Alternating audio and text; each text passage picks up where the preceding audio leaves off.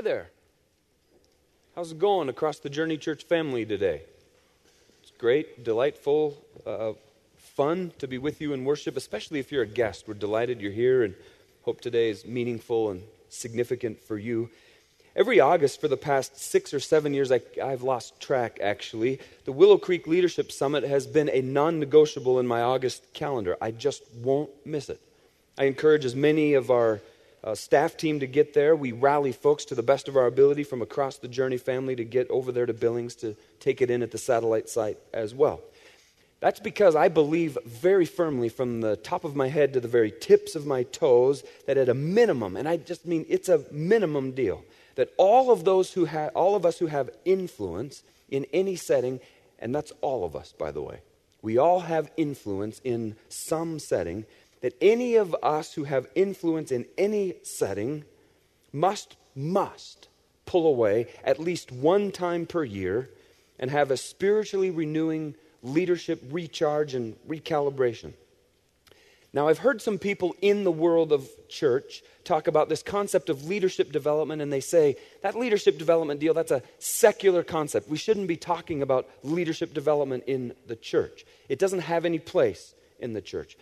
I take a different view, though. Romans 12 8 seems to illuminate this view. It actually spells out the biblical mandate for leadership development quite clearly. The Bible says, He who leads, the he, ignore the he, just pretend it's like any person. He, she, anyone who leads, let them do it with diligence. And if you wonder what the word diligence means, it's very simple. Take your leadership very seriously and get better Take your leadership, take your influence very seriously, and then get better at it. With all diligence, lead. This concept of leadership development, it's a biblical concept that we should all take very seriously. The summit for me has been incredibly instrumental in my leadership getting better, and I need to get better. Some of you agree very wholeheartedly with that. Yes, you do. Get after it now, please. This year we took about 35 or so from across the Journey Church family over to Billings for the summit. It was a great group of folks, a mix of staff and community members alike to be refreshed and to be challenged, to be stretched in our leadership philosophy and skill training. And 35 is a great number. But we hoped and want that leadership, that skill training, that stuff to permeate more deeply, more widely across the Journey Church community. So we created this weekend that you're sitting here for, and we're calling it very profoundly Stuff from the Summit. Stuff from the Summit. And here's how it goes I've asked myself and four others from our staff, and I, I don't know exactly how that went, the asking of myself. Just picture me standing in front of a mirror asking myself, Brian, would you do this, please? My head, it's a weird place inside there, just so you know. I've asked myself and four others from our staff to share literally for five minutes each what they took away from the summit session that I assigned to them. How that learning affects their leadership, how that learning affects their soul, how that learning affects their leadership across the Journey Church family community in the coming days. We're going to start today with our pastor of worship and arts, Brandon Edwards, talking about the session, of course, with our friend Bono. So watch this, if you will.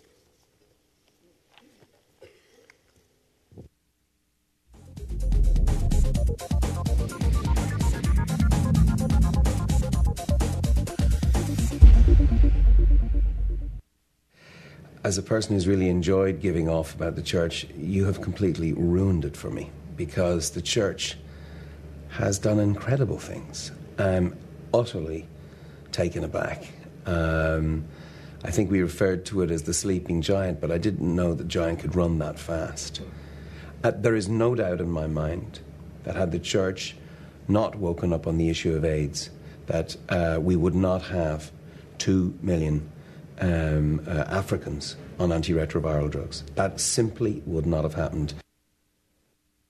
So, Brian came up to me a few weeks ago and asked me to talk about Bono and some joke about wearing sunglasses or not. And, uh, but the summit is, it's one of my favorite times of year because it really renews me. It gets me excited and brings me back to the core of my Christian faith. And you get, I get to hear from a dozen different leaders that are really good speakers and know what they're talking about. And they talk about, and brings me back to doing what I do. And it gets me excited. Then three years ago, Bono came to the summit through a video interview, and this rock star woke up thousands of evangelical pastors and churches to the plight of what's being called the greatest humanitarian crisis of our lifetime. I'm not sure why Brian put me up first because uh, I, I'm going to be talking about the AIDS pandemic and specifically the plight of the poor in sub Saharan Africa. So we're not pulling any punches today, we're just starting right off with that. But the fact is that 8,000 people are dying every day from AIDS. So in 10 days, the Gallatin Valley dead. Millions of people are dying every year, and uh, the majority of AIDS victims are women and children. My daughter, J- Jane, just turned four months old yesterday. And at the summit this week, Bill Hybels started talking about his two year old grandson, Henry, and that he would do anything for him if he were dying of hunger in Africa. And I thought, man, you're killing me because I'm just thinking of my daughter, Jane, the whole time. And if she were in Africa dying of hunger, and how I would do anything to help her. And Bono calls it stupid poverty. It's poverty that we should be able to fix, like children dying with because of lack of food in their stomachs, or they're dying of diseases that are easily curable and cheaply curable, like malaria and tuberculosis. These are preventable, curable diseases. 20 cents a day for malaria for six months, gone. Tuberculosis. And HIV AIDS actually has cheap antiretroviral drugs, $140 a year, 40 cents a day, so that someone can work through their most productive years of their life. It's really important to Africa. He said, Why hasn't the church jumped on board with this? They're behind the curve. There are movie stars and rock stars that are on board, and the church is sitting on the bench. And uh, he talked about that there are lots of reasons for that. But, and some of them aren't good. Um, but what it really comes down to is who you view as your neighbor. It's easy to look at my daughter and say that I do anything for her, but when I see a video or a picture or know of an African child that is dying of hunger, I don't feel the same way, at least not right away. So, three scriptures really pound it home for me. Leviticus, and I'm not going to be able to talk about all three of them, so you can later look up. Leviticus 25 35 talks about how we treat our neighbor, so you can write that down. Luke 4 18, I'm also not going to talk about, but it talks about who our neighbor is. It it's how Jesus began his ministry with this idea of Jubilee, uh, which is the year of our Lord's favor. He started his ministry with that scripture, and, and then, which is talking about that Leviticus. And then he ends his ministry with the scripture that I'm going to look at, which is Matthew 25, 31 through 46. It's the sheep and the goats parable that a lot of us are, are maybe aware of, but I'll go ahead and summarize it. Jesus, he's sitting at his throne with the angels, and he's talking about this right before he goes to the cross. So he's basically bookending his, his entire three year ministry with this idea. Jesus is sitting at the thrones with his angels, which I think is a cool idea, Jesus sitting at the thrones with angels. And he's, and like a shepherd, he separates the sheep and the goats. The ones who follow the will of the Father and the ones who don't. I'm not picking on this side just because you're over there. But to those on his right, the king says, Come, you who are blessed by my Father, take your inheritance, the kingdom prepared for you since the creation of the world. And the kingdom Jesus is constantly talking about is now and not yet. So this isn't the kingdom, you know, pie in the sky when we die. This is the kingdom of God on earth as it is in heaven. And so he's starting to talk about what that looks like. And this is the scripture that really brings it home. And the, the people say, how do, we, how do we know if we're following the will of the Father? And he says, For I was hungry, you gave me something to eat. I was thirsty, you gave me something to drink. I was a stranger, you invited me in. I needed clothes, and you clothed me. I was sick, and you looked after me. I was in prison, and you came to visit me. That prison one, that prison one hit me a couple weeks ago, and I, I realized I hadn't been visiting anyone in prison, and then that is a clear deal. And I was like, man, that is a challenge. I need to think of a whole lot of reasons why I wouldn't want to do that, but I do want to do that. And um, then the scripture goes on and says, The righteous will answer him, Lord, when did we see you hungry and feed you, or thirsty and give you something to drink? When did we see you a stranger and invite you in, or needing clothes and clothe you? Clothe you? When did we see you sick or in prison and go to visit you? The king will reply, I tell you the truth, whatever you did for one of the least of these brothers of mine, you did for me. So it's this idea of seeing Jesus in our neighbors. And that is a different way of looking at people. What Bono was talking about was that all of the poverty and the plight of AIDS and malaria and tuberculosis are basically all slamming the hardest on sub Saharan Africa. So, all the percentages, the majority of the deaths, the majority of the illnesses, the majority of the hunger. So, this looks like Alaska, and this looks like sub Saharan Africa in my mind. So, if this is, sub, if this is Africa, then sub Saharan Africa is below this line. Ethiopia is up here, down here is South Africa, Botswana. So, there it is. And that's the area that's being hit the hardest. They're, they're getting hit the hardest, and it's basically our job to treat them as neighbors and step up to the plate. So, how Journey Church has responded is Brian went over to Ethiopia uh, about a year ago, and we've adopted an orphanage. We've begun to meet their needs as best we can, trying to get them clean, running, drinking water, which they don't currently have. And we're partnering with churches on the ground over there to create a lasting influence because the church is the one that will stay when everyone else packs up and goes home. So that's just a little taste of what Bono talked about. Uh, I invite you to go check out one.org and learn more about it or ask a, a leader about what's going on, what we're doing here at Journey. Um, we want to take small steps and move in that direction. Thanks.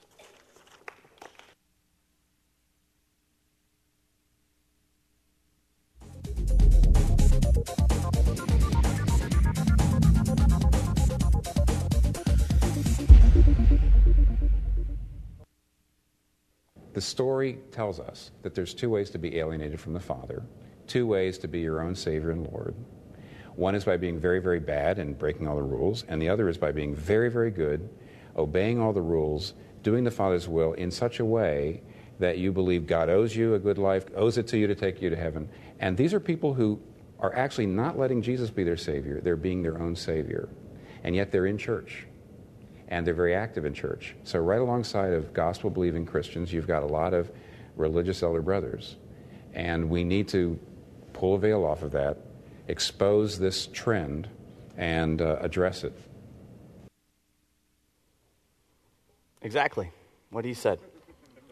No, okay, this guy, Tim Keller, right? He's this brilliant, scholarly guy. And when he, when he spoke to us at the summit, he never moved, and he just kind of like leaned on this thing.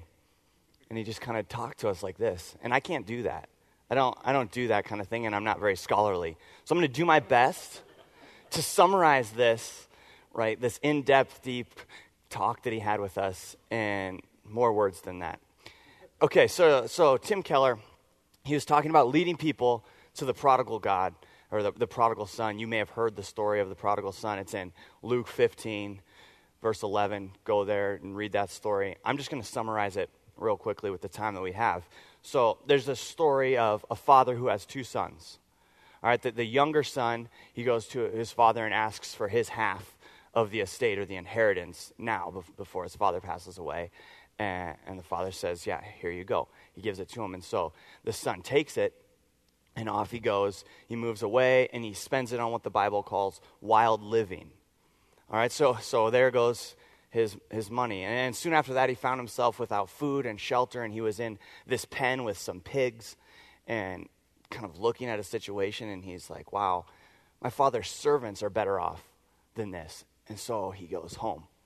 Or he comes back home and he comes to his father, and he's like, I'm sorry. I, I, would you forgive me? I, I can't believe what's happened. I, I want to change. I want to do different. And then the father has compassion on him, brings him in, and they, they throw a big party. They have a celebration. He brings out fattened calf, a, a robe, and a ring, and, and they, they celebrate his return. And in the midst of this celebration, the, the older brother comes along and, and shows a bit of jealousy. And he, he says to his father, he's like, why, why, are, why are we celebrating this?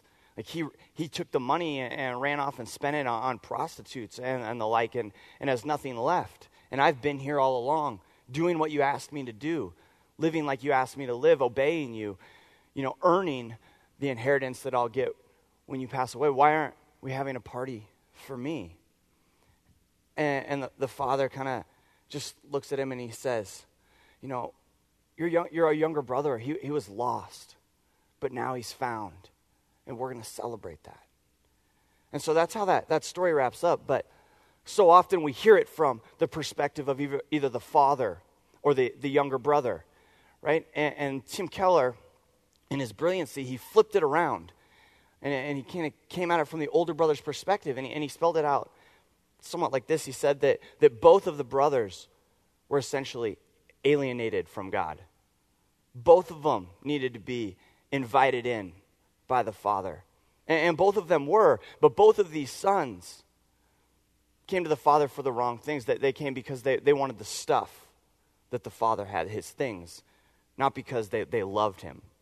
And so Keller argues that the, the older brother was trying to earn his acceptance from his father. He actually thought he was with the Father based on the good things he was doing. And, and that's kind of when Keller really hit a nerve because his perspective was that the older brother represents religion and ultimately many of us in the church.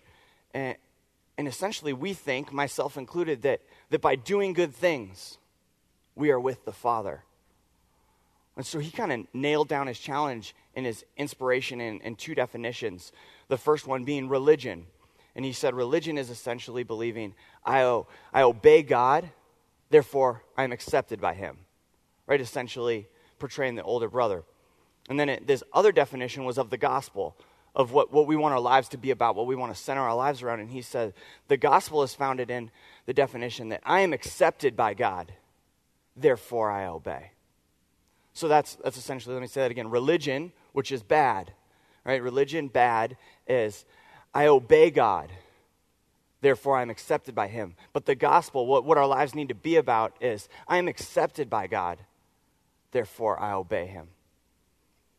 And so, for us as the Journey Church family and those of us in here today, I think we need to be challenged by those two definitions and reflect on our own lives in that. We have to ask ourselves the question are we obeying God in an effort to be accepted by Him? Right? Or, or are we holding on to the sacrifice of Jesus, of Jesus on the cross? Or are, we knowing that we're already accepted and we just can't help but to obey him? Right? That, that's the question. I hope that, that we start to land on the second half of that question. And, and I want to just tie that in a little bit to, to me and, and what I have the opportunity to do around here leading the, the student ministries department. Um, I think that means that I have to ask the question are we raising up older brothers or are we raising up students who are wrecked by the grace of Jesus? And so I guess I want you all to know that, that I want to fully commit to embracing the gospel, the good news of a sacrificing Savior. Like, that, that's what I want to be about. That's how I want to lead. And my hope is that, that all of us here can partner in that embrace as well. Thanks.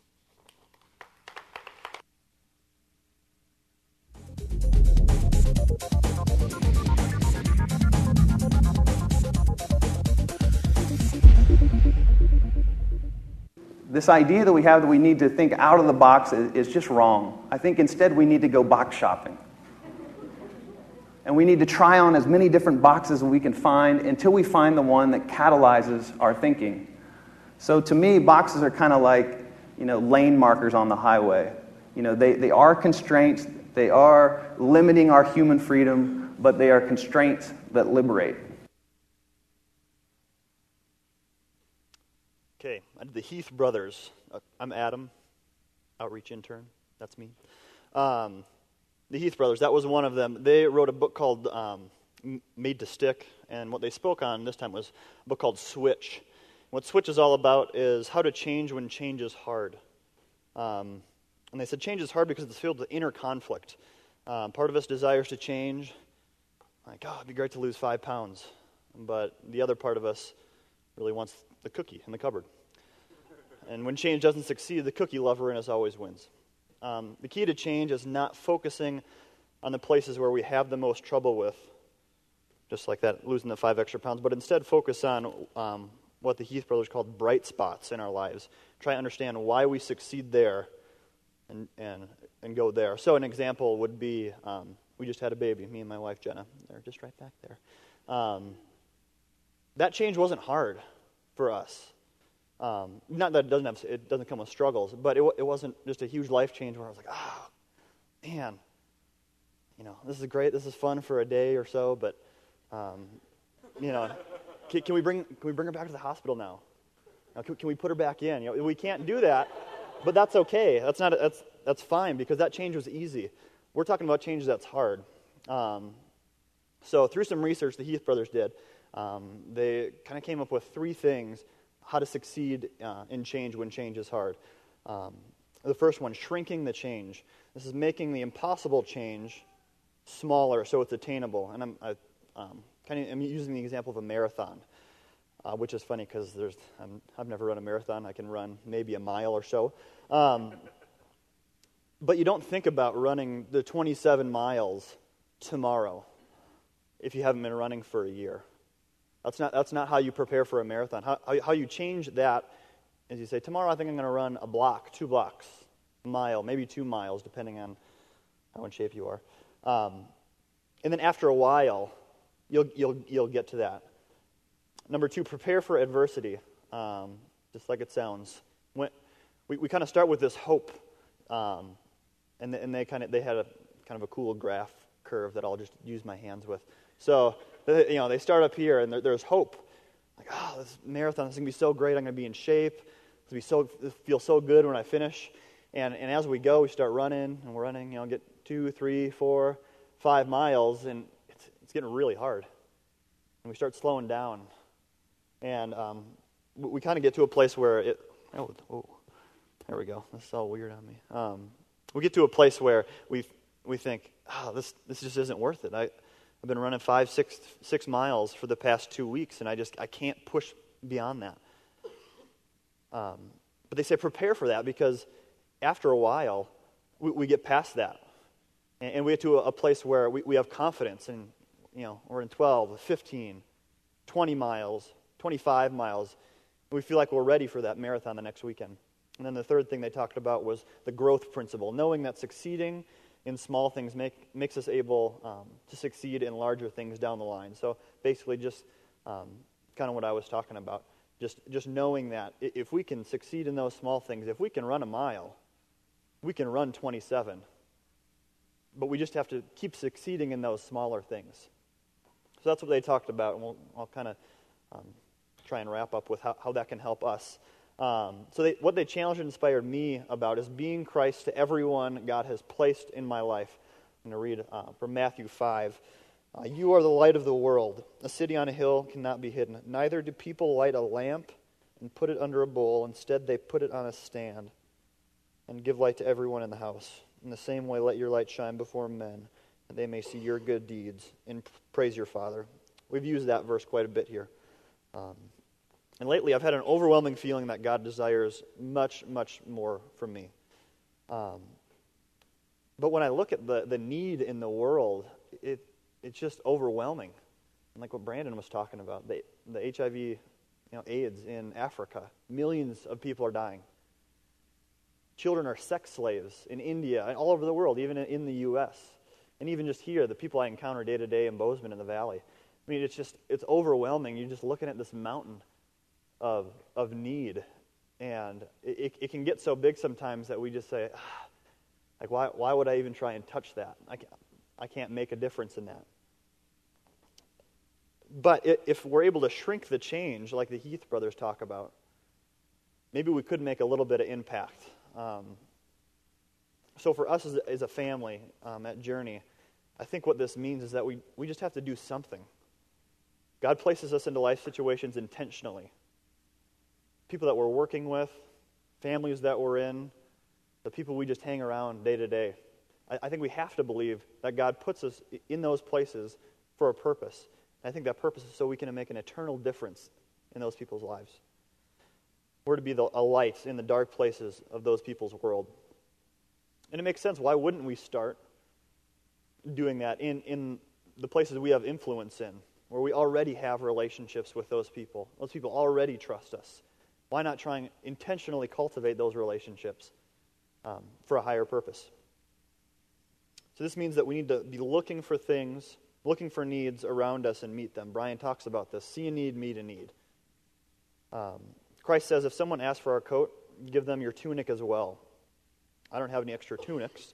I don't know about you guys, but I, I do have money that I can give to a coworker who can't afford lunch. I've got an extra 20 minutes to listen to a friend who's dealing with addiction. And I do have the hope of the world in me that I can share with somebody who is lost. Obviously, this takes time, and we're going to have setbacks, but if we can prepare for the adversity, um, just like they say, and we can rely on God for our strength to carry on, we'll begin to change the world through just these small acts of kindness.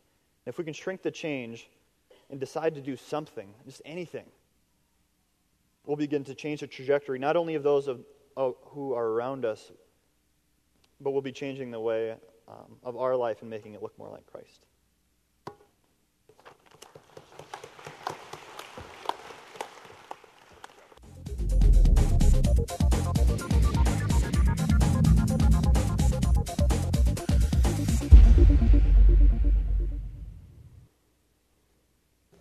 People in the, in, in universities today tend to say, oh, we, you know, we don't study role models anywhere. We don't have heroes. We don't study heroes. I think that's nonsense.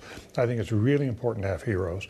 Not that you can be the hero, but that you can be inspired by, that you can look for qualities in that in that leader, that hero of yours or that heroine of yours, and then it helps to awaken something in you. The reason you want to study others is what it can help you understand about yourself and what you need to work on because leadership is not an easy journey and it is all about the journey.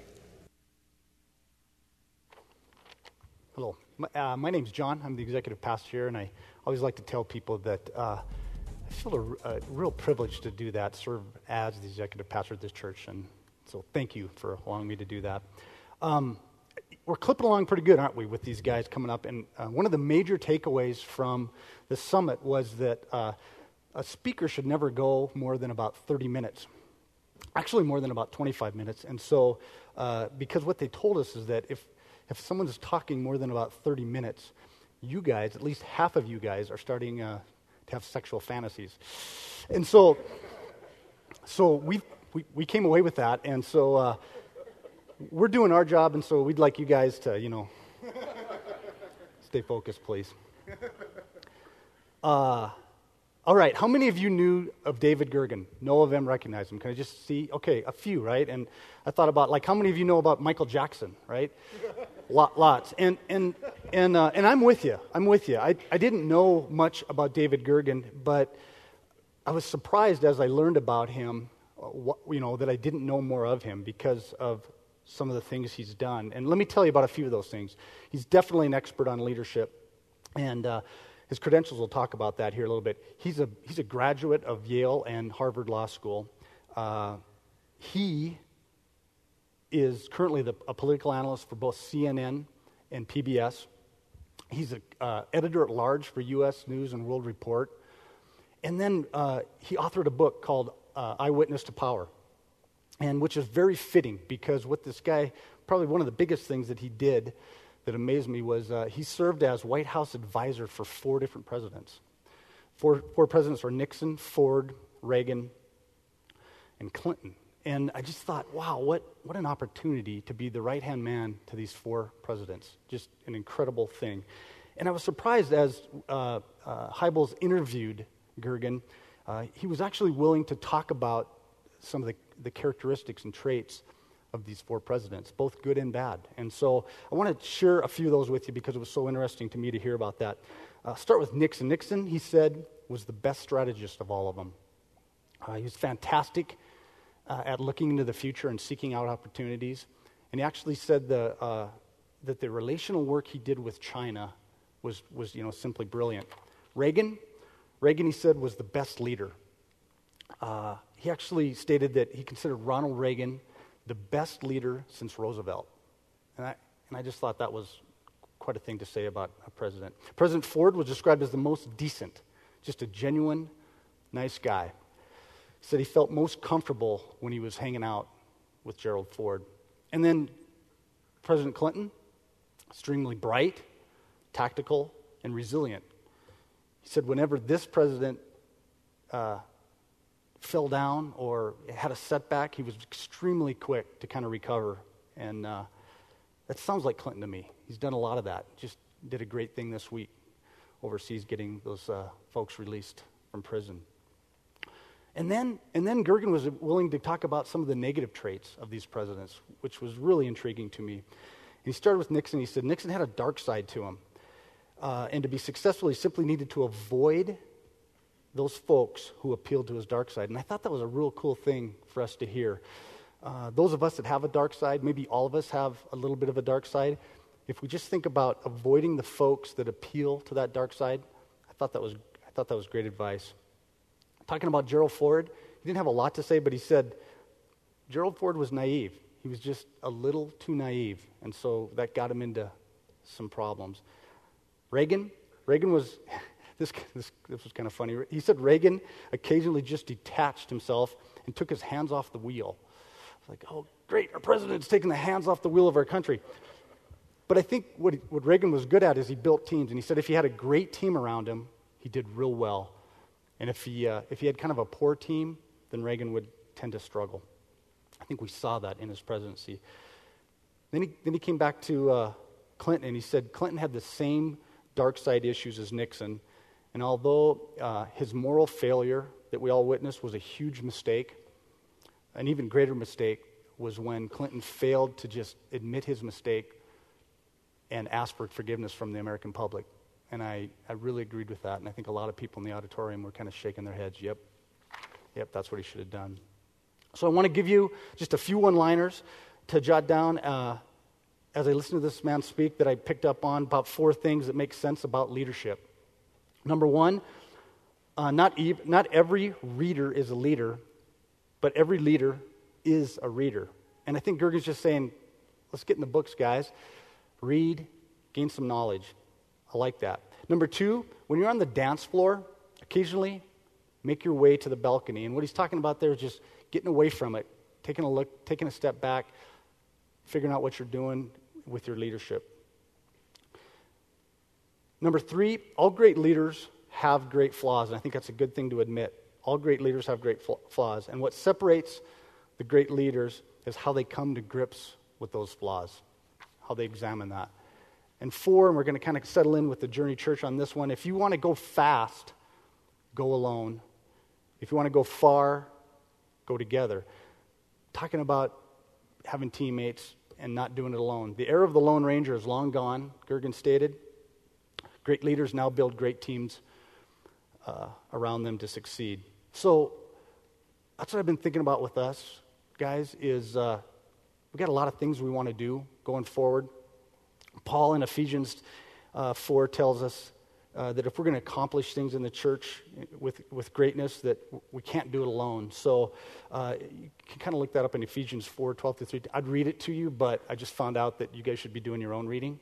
So I'll let you, I'll let you do that this week. Uh, and so, guys, if we're going to, if we're to, like Brian, Brandon said, if we're going to go to Ethiopia and, and, and help an orphanage, and if we're going to continue to have an impact on the Gallatin Valley here, uh, bringing the kingdom to the Gallatin Valley, uh, if we're to if we're to get a hundred more, a few hundred more seats in this gymnasium this fall as we fill up, we're all going to have to become better leaders and better teammates. Uh, and so I'm just, I'm just going to ask you guys to think about that, work on it. Help me be a better leader this year, and we'll try to help you guys be better leaders. Thanks.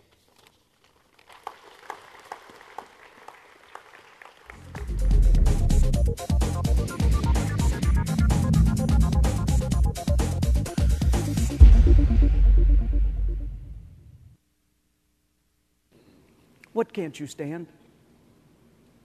What is it that you can't stand? What that is often creates the tension, the angst, the frustration, the internal firestorm in you, the capacity for activism that God speaks to you about someday that launches you into leadership. I'm calling it these days your holy discontent. What is your holy discontent?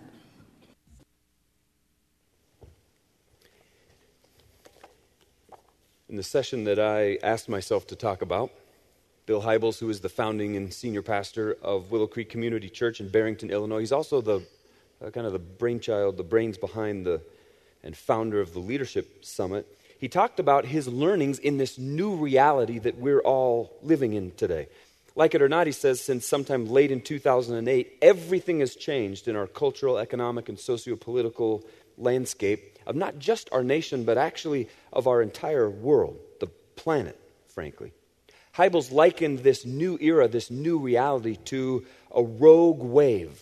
You've probably, because you all watch Deadliest Catch, you know about these rogue waves. They're the waves that cause the ship captains, the uh, crab ship captains, to grab their uh, PA system and shout to the deck crew to look out or hang on or, gra- you know, you've seen it, right?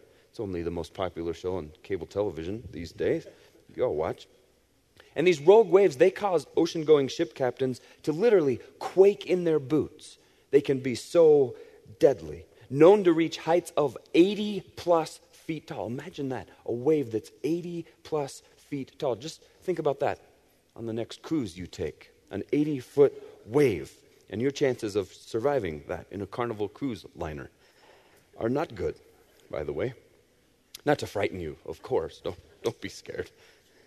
But rogue waves, they send ship crews scrambling for life preservers, scrambling for life rafts, and very often fighting for their own survival while bobbing up and down on turbulent seas. That's a landscape much like we find ourselves living in during these quite tumultuous days. And you feel them, don't you?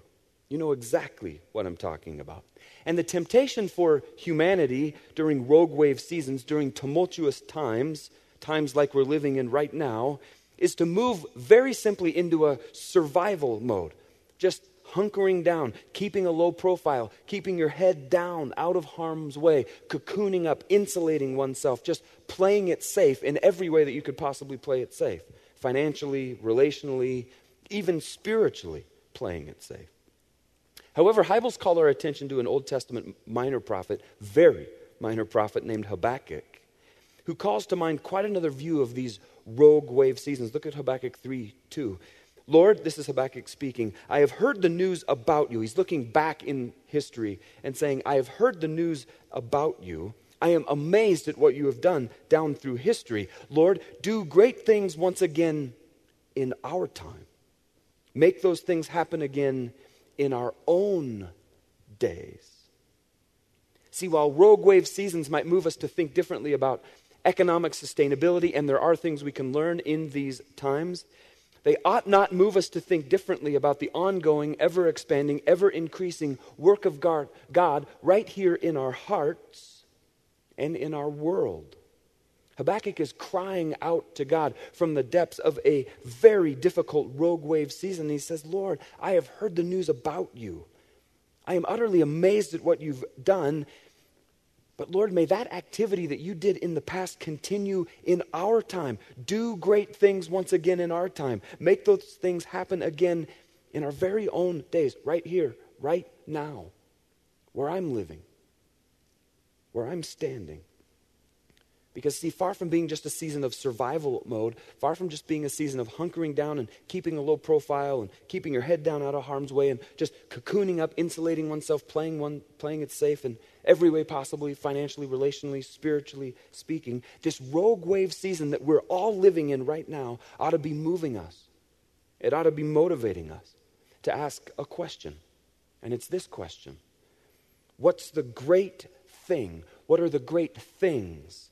that I'd like to see, that we'd like to see God do in our day, right here, right now? What's the great things that we'd like to see God do in this time, in this season, in this day? And just fill in that blank. What are the great things that you'd like to see God do? See, God's done great things before. And he wants to continue doing those great things today. He's not stopping his work of doing great things just because the stock market in one week dropped 1,800 points. He's not stopping his great work just because millions and millions of us have lost 60% of our retirement portfolio. Just because it's a rogue wave season, God's activity and God's work and God's stirring is not stopping.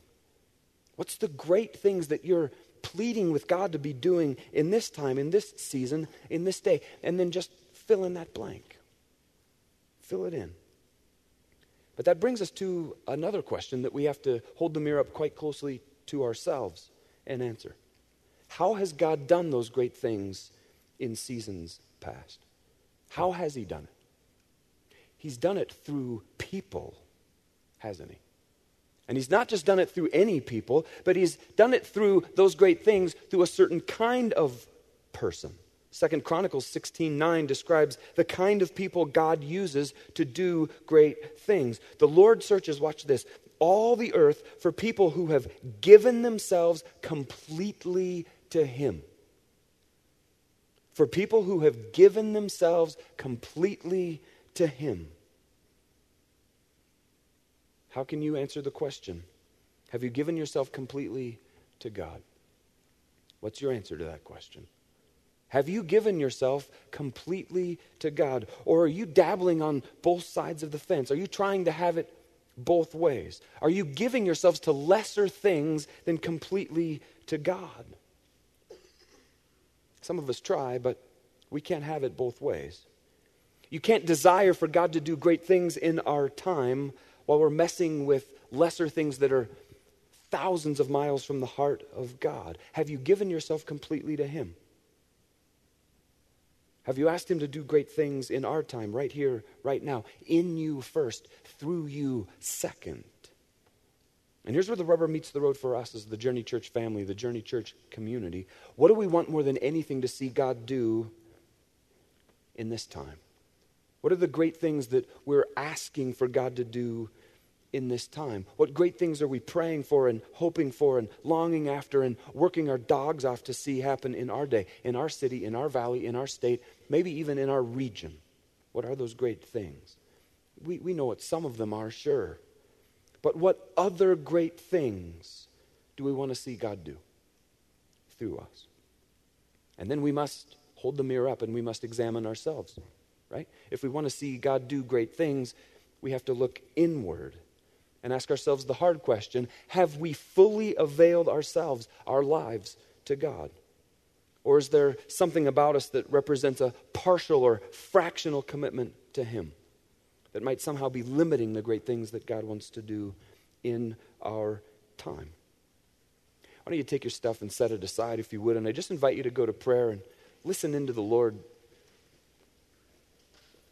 Think on everything that we five have talked on today and summarized, encapsulated? What might the Lord be prompting your heart toward? Think on those things.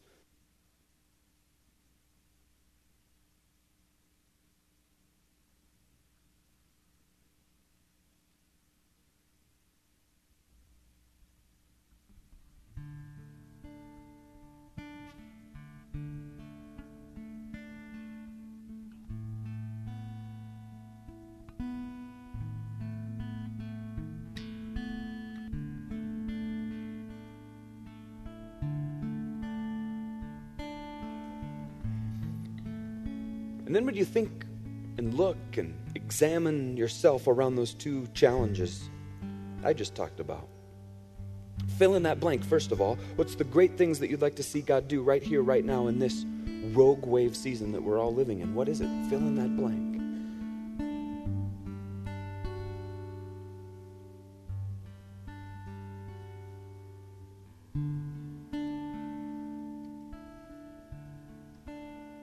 Hold the mirror of examination up real close to your heart and your soul? And would you take a hard and honest, straightforward, direct examination of your yieldedness to God? Have you given yourself completely to Him? Or are you holding something, some part, some piece? Maybe you're holding your whole life back from Him, frankly. Look in.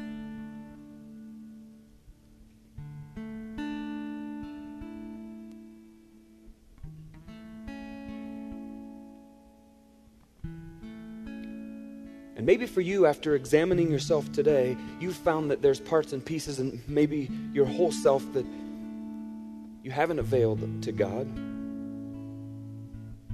What's it look like for you to give yourself completely to Him? What's that look like? What's got to go? What's just got to go? Hmm, what's just got to change?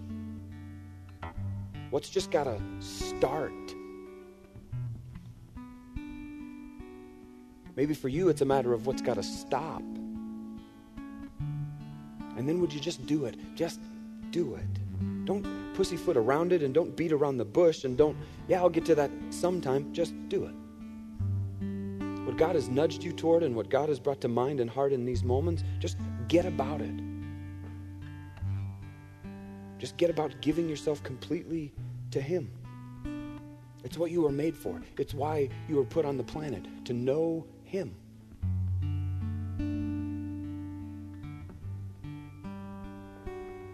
And so, God, we thank you so much for this chance to learn and grow and be stretched. Lord, I pray for us in this room that we would desire after great things of you. That we would hope and that we would pray and that we would long and that we would work work our dogs off, God, to be about your kingdom coming to earth, just as it is in heaven, Father. And I pray that you would regularly infuse all of us with your learning, your instruction, your challenge, Father. So that our leadership bandwidth might increase and expand and grow. And I pray for us as a community that our hearts would be fully availed to you, that there wouldn't be any part, any piece, nothing that we've restricted from your activity and your presence and submission to you, frankly, God. Have at us. Have at us. We're all yours. We're yielded to you. We're open to you. We're compelled by you, Father. It's our joy to call ourselves your children, and thank you so much for everything that you've done for us. Because we love you, because we're yours, we're going to follow you, and we're going to obey you, and we're going to trust you. All the way down to our very eternities, God, we entrust to your care. We pray all of this in the name of Jesus. And everyone said, Amen.